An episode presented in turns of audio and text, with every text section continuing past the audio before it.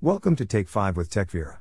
When we aren't helping organizations with their technology needs, we love to share advice and tips we've learned in our over 20 years in business. We hope this episode is helpful. Enjoy. 4 Ways to Attract New Clients with Technology. In the early days of digital, the IT guy was somebody who installed hardware, set up new software, and kept everybody online.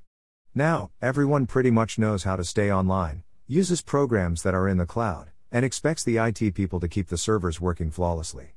In one sense, nothing about business has changed, profit and loss, sales targets, and underlying corporate structures are the same. In another sense, everything has changed.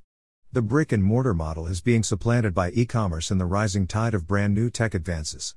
Those who do not stay abreast of the new tech tools will have no one to blame but themselves since these developments are simultaneously emerging for all to use. Here are four rising tech tools that can give your company the edge to attract new clients.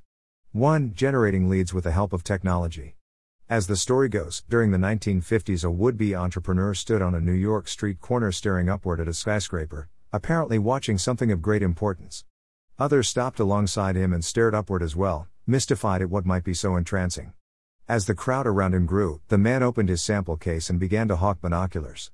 Whether that really happened or not, the underlying reality is that you cannot sell if you do not have potential clients.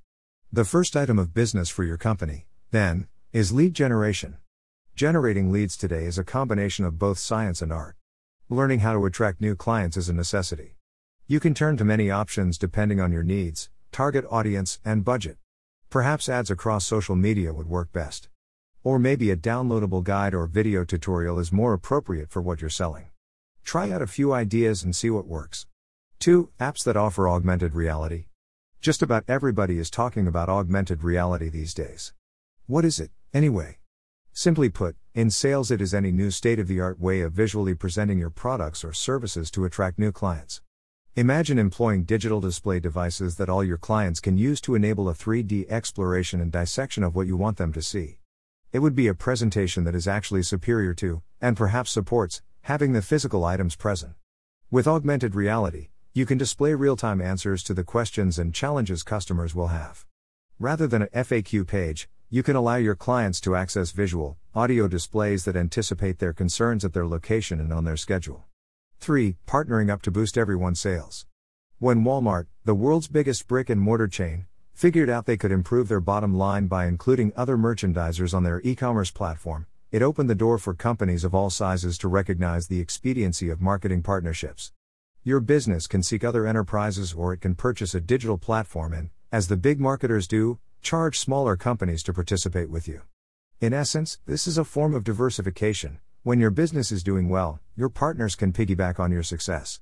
You have income from your partners' businesses during a downturn as they continue to use your platform. Your business, like Walmart, can choose to be the delivery and pickup hub for all partners. This model assures that all companies in your consortium also share the newest tech advances going forward. 4. A refined sales strategy. Building upon the notion of scalable sales partnerships, it is a good idea to take a closer look at your model for selecting the customers you want, and therefore the leads you want to pursue, based upon the assumptions you make about your customers. For instance, a recent entrepreneur article discussed the difference between Google's customer search assumptions and Amazon's. As the article points out, Amazon proceeds with the underlying question what is this customer most likely to purchase? By contrast, Google starts with the question What is the best answer to this searcher's question? Google provides a lot of information, while Amazon continues to be the largest merchandiser in the world.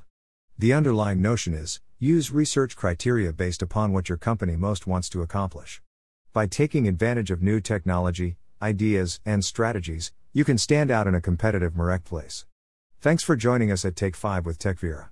We hope this episode has given you some good ideas to take back into your life and business. If you'd like to learn more, feel free to visit us at techvira.com.